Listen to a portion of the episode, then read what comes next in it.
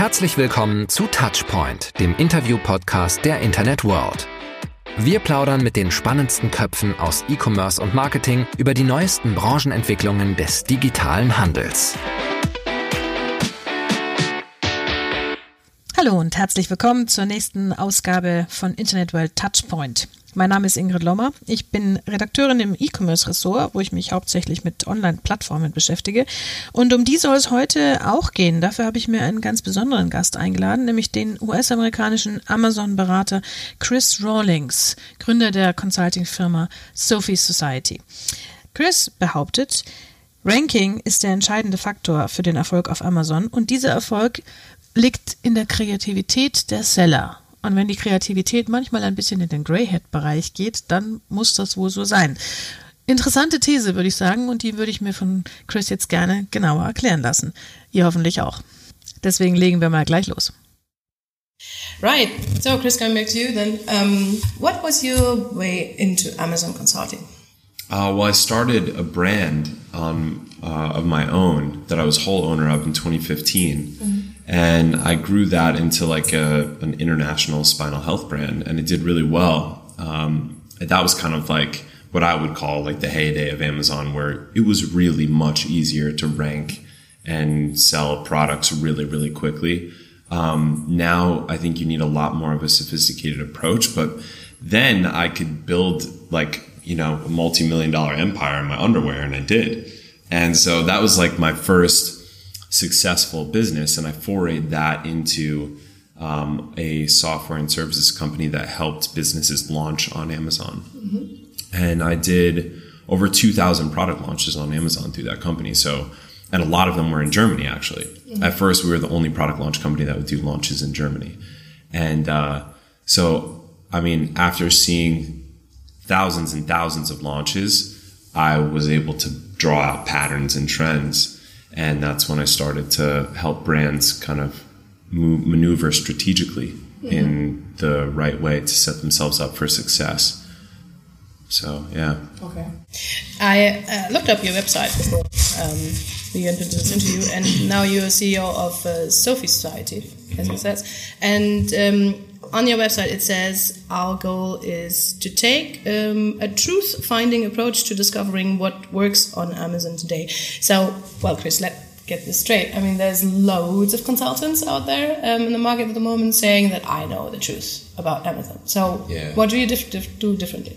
Uh, well, the, the, culture of the company, besides my own experience launching thousands of products, which I kind of infused into the culture of, of Sophie Society, um, I also come from a scientific background, not a marketing background. So uh, I infused like this the scientific approach into this company and into like how to look at and approach this marketplace. So we run a very scientific process where we have a hypothesis, we test it, we experiment, we we either validate or invalidate that hypothesis and then if it's true we integrate it into our strategy and if it's false we toss it out. So um, that truth finding first principles approach allows us to find hidden gems inside strategically inside the amazon marketplace that you don't find in blogs um, or articles. And um, we're not concerned about people like knowing our strategies because we know that our culture produces new truths constantly about the marketplace. And in all honesty, the brands that we manage, because um, we do active management of mostly larger brands on Amazon, uh, they end up being sort of guinea pigs for our our hypotheses because we test out you know these theories that we have about what will work on Amazon, what new traffic sources will work, mm-hmm. what uh, ranking strategies will work, what listing optimization strategies will work, and what um, factors are most important to Amazon's A9 algorithm now versus six months ago. Mm-hmm. Um, and so we have like kind of this petri dish where we can test all the time with mm-hmm. a whole a set of brands that we're always managing. Mm-hmm. So, um, talking about gems that you find uh, with your work, what you would say like what are the main diamonds you have been picking up over the maybe the last year uh, well over the last year so this would be like retroactive and we can also talk about the future but over the last year um, there have actually been a lot of changes. Um, between a year ago and now, the entire strategy for launching a product on Amazon completely changed. And it changed in a lot of ways. One of the things that changed dramatically was how the algorithm, what factors Amazon's algorithm takes into consideration when ranking a product for different keywords. Some drastic changes have happened. Like, for instance, um, now in the US, which is by far the biggest marketplace um, by an order of magnitude almost, ranking is different by geography. So you could be in one part of the country searching for a keyword, and the same keyword searched in a different part of the country would bring up different results, which just threw a massive monkey wrench into the equation. Yeah, so now you're not only worrying about what keywords your product is ranking for, but you're worried about what keywords and what geographies in even the very same marketplace your keywords are ranking for. And so that adds a whole new dimension of complexity to the to the equation. I think most sellers are actually still ignoring that. But um, part of what we'll talk about about the future of the Amazon Marketplace is sophistication and automation for things like figuring out ranking. So um, that that was one thing. Another big change that the algorithm had was it started to take into consideration add to carts just almost as importantly as purchases. So you could do a campaign that would, and you still can do this. You can do a campaign that incentivizes people to add it, add your product to their cart, and even if they don't buy it, it affects your ranking sometimes really dramatically. And, and of course, ranking is everything to a seller. I mean, that's it's everything completely. Like a buyer doesn't go to page two, and they rarely go to the bottom of page one. So if you're ranking at the top for your highest volume keywords for the product, you're winning the category, and that's that.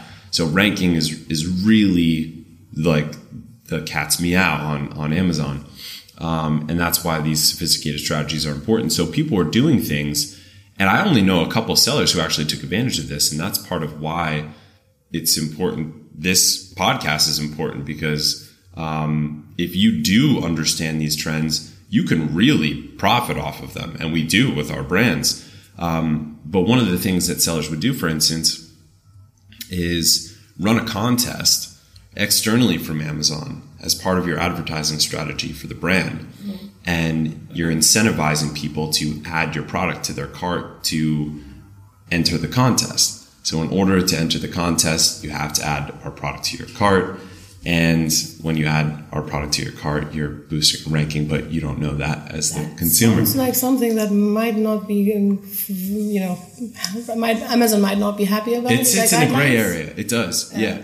but so does everything when it comes to Amazon ranking. Um, So it's it's a matter of just doing things until things until Amazon says, okay, this is not a gray area anymore. Yeah, this is a exactly. black area, and then they like snap the fingers, and then you do something else. right, or they say this isn't a gray area anymore; it's a white area. Like uh-huh. like you used to not be able to include HTML formatting in your in your description, your product description, and then Amazon just find everyone was doing it anyway because it looked so ugly to have a big block of text. This was uh-huh. back in 2015.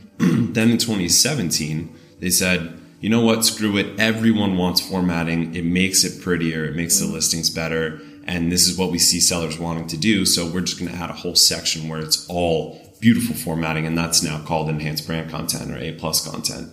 So Amazon looks at what sellers do in the gray area and then they draw lines. Okay, so that we're going to start slapping people on the wrist for. This we're going to add into our program. Like you see the same thing with PPC. They'll Amazon observes what Amazon advertising automation software companies are doing, and the best aspects of it they add to their own platform.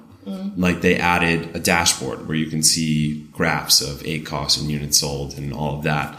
Um, they added portfolios. These are things that softwares were doing. Amazon observed and then just copied for themselves. So, but yeah, so I mean, something like the contest, like you said, if it fits in a gray area, um, you aren't explicitly like saying to anybody that you're doing this for a ranking purpose. And you could always say that, well, someone adding their product to to their cart just makes it more likely that they buy it at some point when they check out their cart. So the fact that I get a ranking benefit from it is completely ancillary. How high is the risk for a seller who is moving in these gray areas to get their account suspended?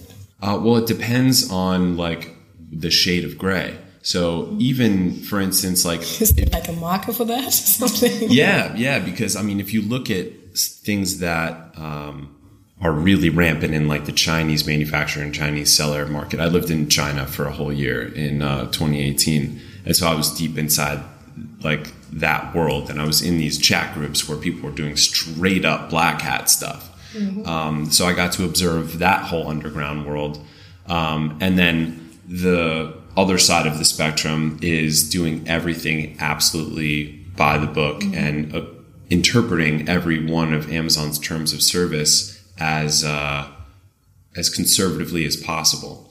And then the whole middle area is where like 80% of sellers lie.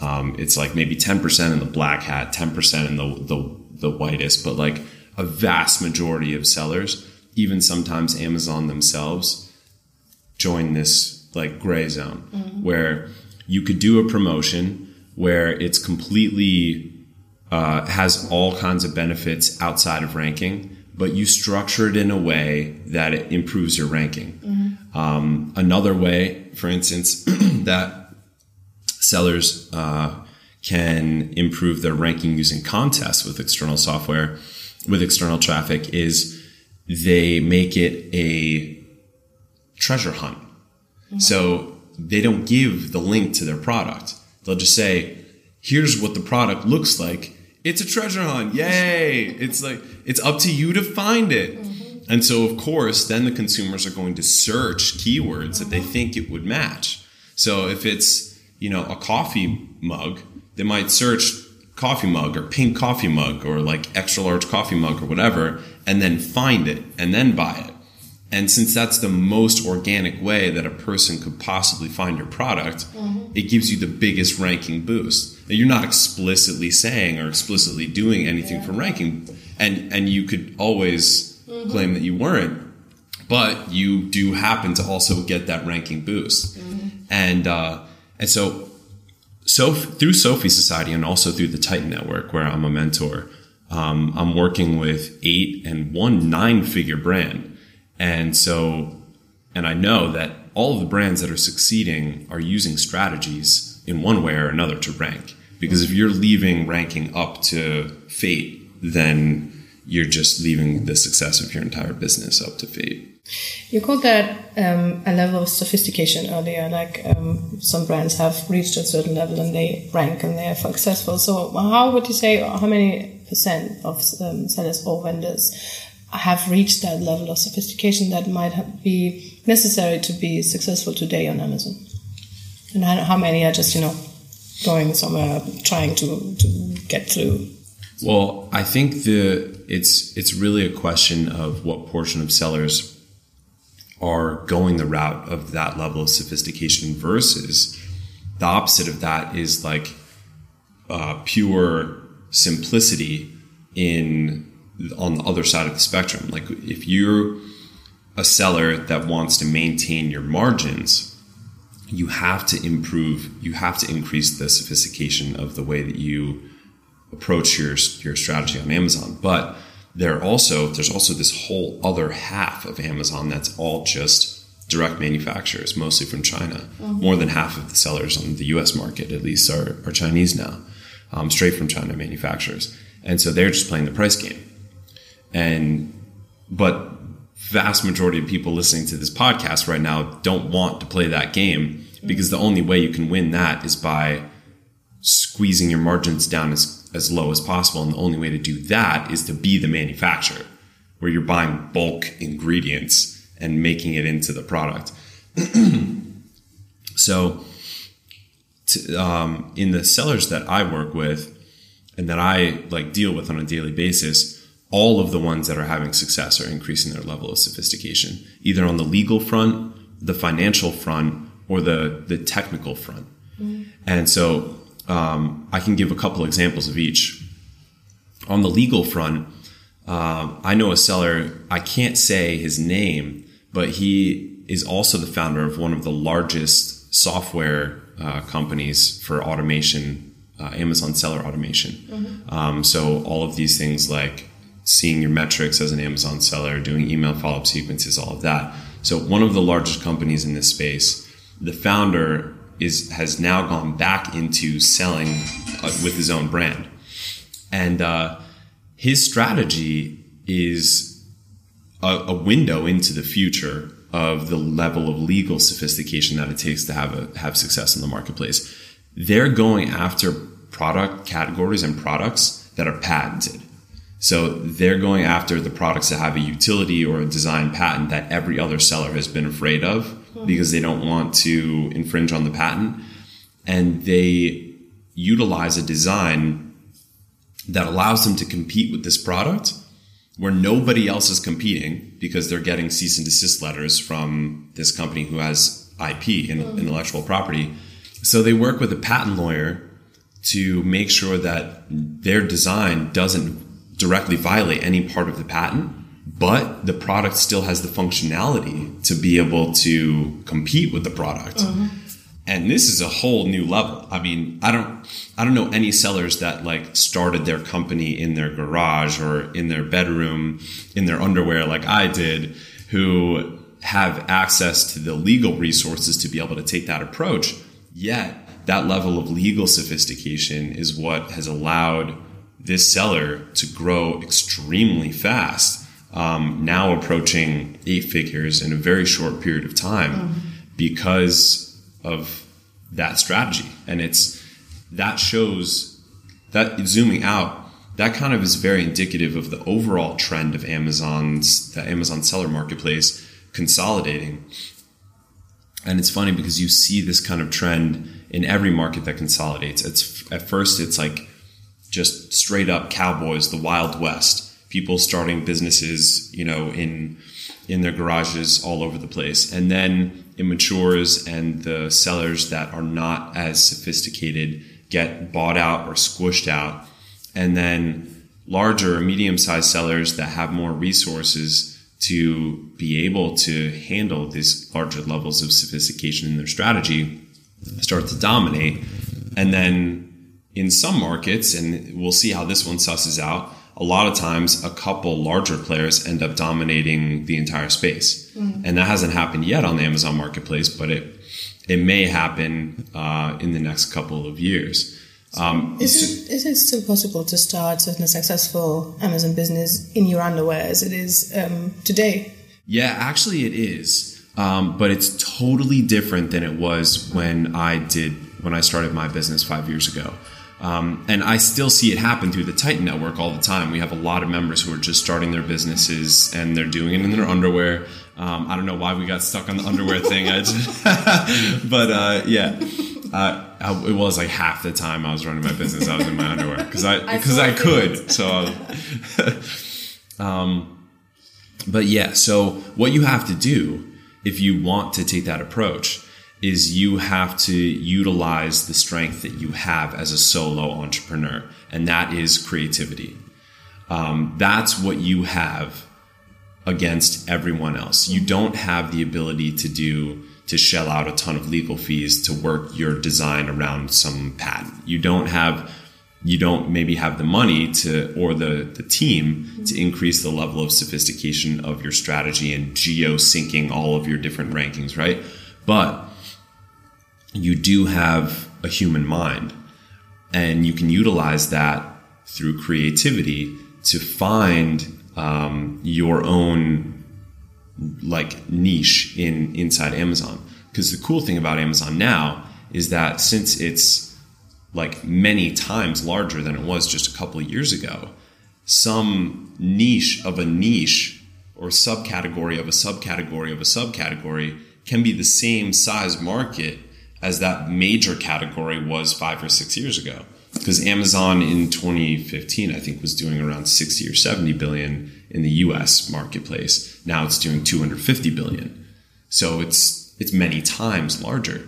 So if somebody selling fat loss supplements five years ago would sell the same number of units as you selling um, all organic powdered keto fat loss supplements because you niche down, but the whole market grew. You know, so somebody trying to rank for fat loss supplements, they're going to do way, way, way more, but you don't have to compete with them. You can now compete many layers down.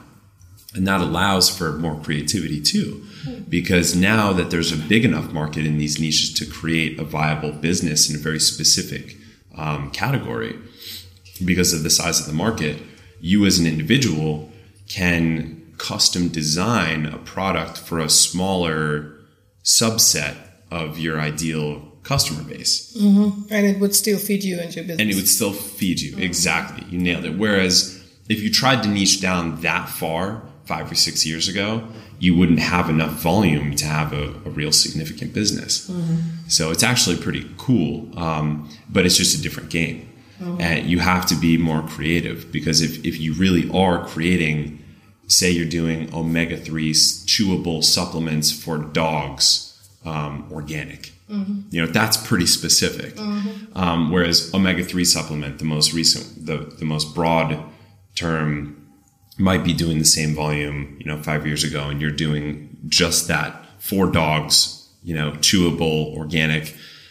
Now you have the ability to, to apply creativity to make your product designed and branded so specifically for that niche player, that niche customer, that uh, you can you can kill the market as a as an individual mm-hmm. because you you can do something that's bespoke just for them that the larger players would never have the time or care yeah. to do. Because there's just like so many more niches now to fill, and so you can be a number one in one of these small, small niches, which yeah. you couldn't be before. Uh, um, uh, let's talk about creativity for the future, because um, you have been uh, you wanted to talk about what would be interesting on the Amazon market in 2021. So, uh, if you want to be creative as a seller this year and next year, what what would be good areas to go for?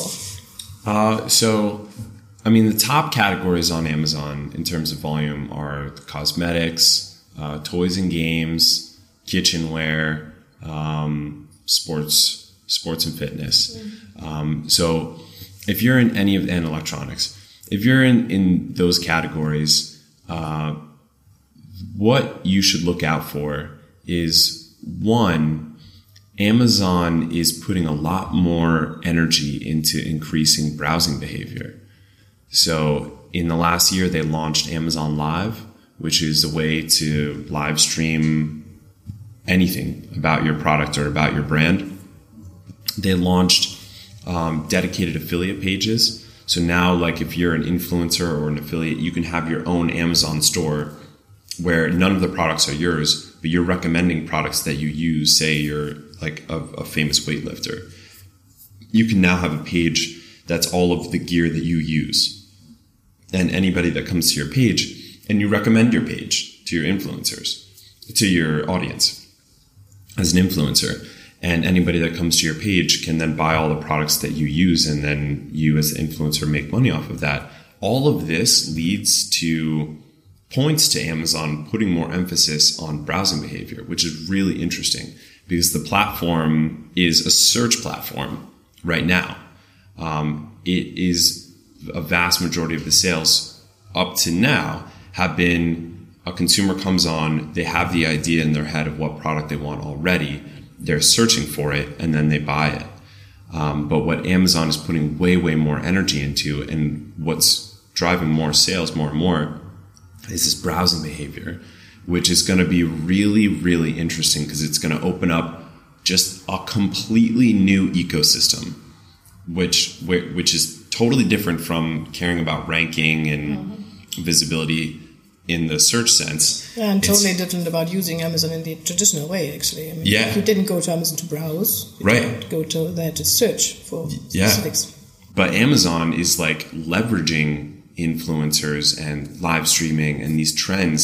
They know that there's three basic ways to get attention um, in the internet sphere to educate, to inform, or to entertain.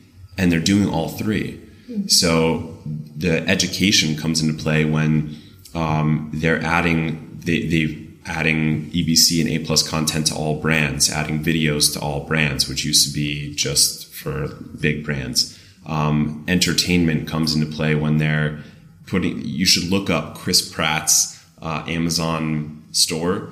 It's so funny. Like you watch the video and he's just like joking around, mm-hmm. talking about the Amazon products that he loves, um, and the live streaming too. So that can be used for all three of those things to entertain, to inform, and to educate because you can show how to use the product. You can just be funny with the product if it's a toy or a game, for instance. Um, and you can, yeah, you can show how to use the product. So these platforms are going to make Amazon more interesting to hang out on.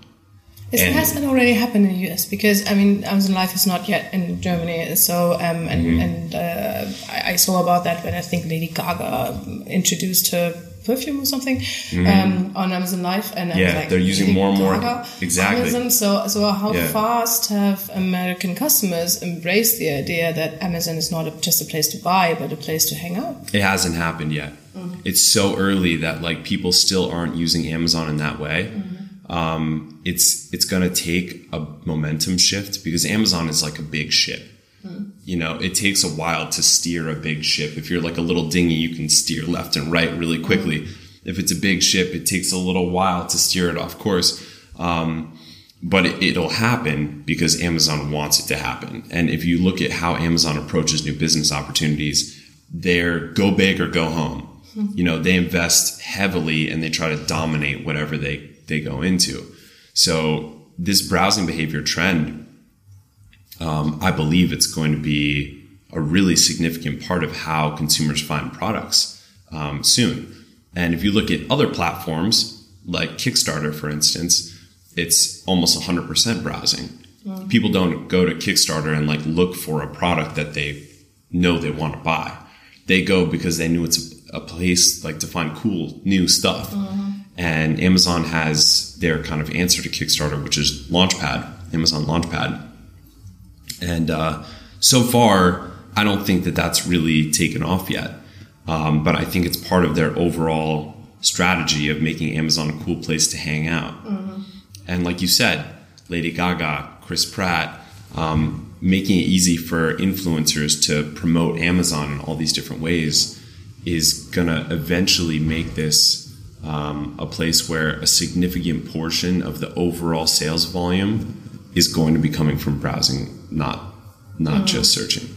So this is like the main um, message that you have, like for 2020, 2021, like go creative, um, provide your customers something to browse, to find, not only to search. Uh, I so I'll give you the, the advice that I give to brands that I consult and brands that I manage, because um, there's that old saying: you can spot a pioneer because they have arrows in their back and they're face down in the mud.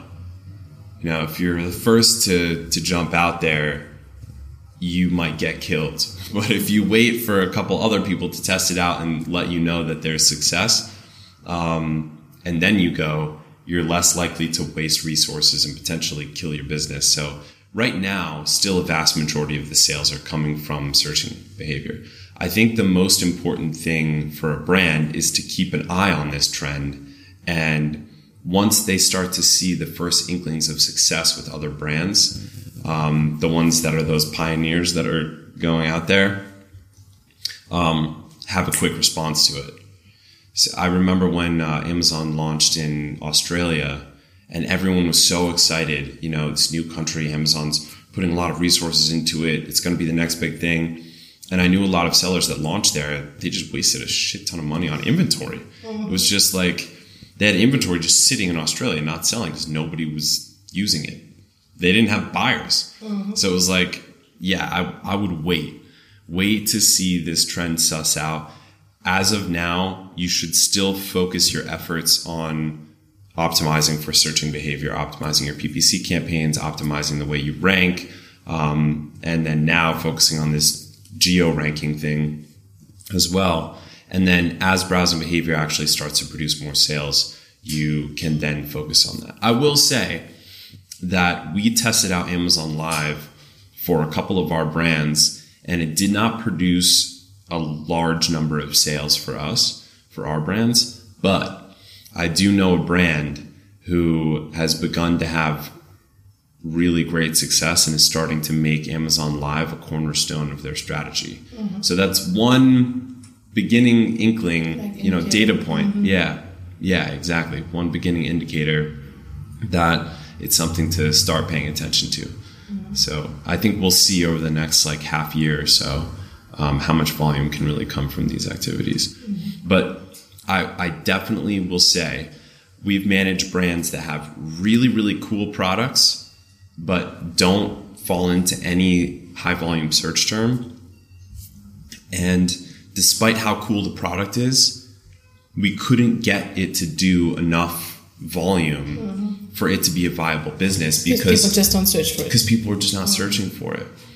Exactly. And on the and the opposite end of that same spectrum, we have brands that sell really boring products that do so well. Yeah. Um, we manage a brand that sells like toilet bowl cleaners yeah. and uh, you know, it's not like a sexy kind of company to own. It's not apparel or, you know, it's not, it's like not something, or something. Yeah, right. You're not going to have that many Instagram influencers yeah. putting toilet bowl cleaner, you know. Um, but that brand does so well. We launched them in Germany and, and in the UK and most recently France, Italy, and Spain. And they went from zero past the seven figure run rate mark in mm-hmm. like nine months. And they're just growing rapidly from there. They have low average uh, average cost of sale for their advertising. All of their products get great feedback and reviews, and it's like this kind of boring, unsexy product category that's consumable. It's searched heavily on Amazon. Well, you don't need an influencer to tell people that they need this. Yeah, right. Exactly. No, no. nobody has to tell me to clean my toilet. I got to do that. Um, yeah. So, but the interesting thing is, a year from now, that dynamic might be different. You know, this brand that we tried to get traction that just had no no search volume, but it was a very cool product um, that we couldn't really get to have good traction. A year from now, that brand might be able to do really well on Amazon by taking advantage of these influencer pages and Amazon Live and Launchpad and all of these things that Amazon is bringing out to have browsing behavior. So well, the, the toilet, dynamic might change. The toilet cleaning company might just have uh, may, might be able to do their uh, sales outside Amazon as well because they're mm-hmm. well sought after product, so they could I don't know go to another marketplace and be oh, happy sure. there as well, for example. Yeah, definitely, mm-hmm. absolutely. Yeah. Interesting. Right. Chris, I could go on talk with you for the next hour, but I think I will just take that as a final word on this. Thank you very much. Thanks, guys. Und euch allen da draußen natürlich auch vielen Dank fürs Zuhören. Kleiner Hinweis noch an alle, die äh, Chris vielleicht noch mal in Live erleben wollen oder die eine oder andere Frage selbst noch an ihn stellen wollen. Chris wird am 14. Oktober zu Gast sein bei uns auf der Amazon World Convention in München. Also wenn ihr noch kein Ticket habt, auf geht's. Bis zum nächsten Mal. Und das war's für heute mit Touchpoint, dem Interview-Podcast der Internet World. Wir sagen Danke fürs Zuhören und bis in zwei Wochen zum nächsten Touchpoint.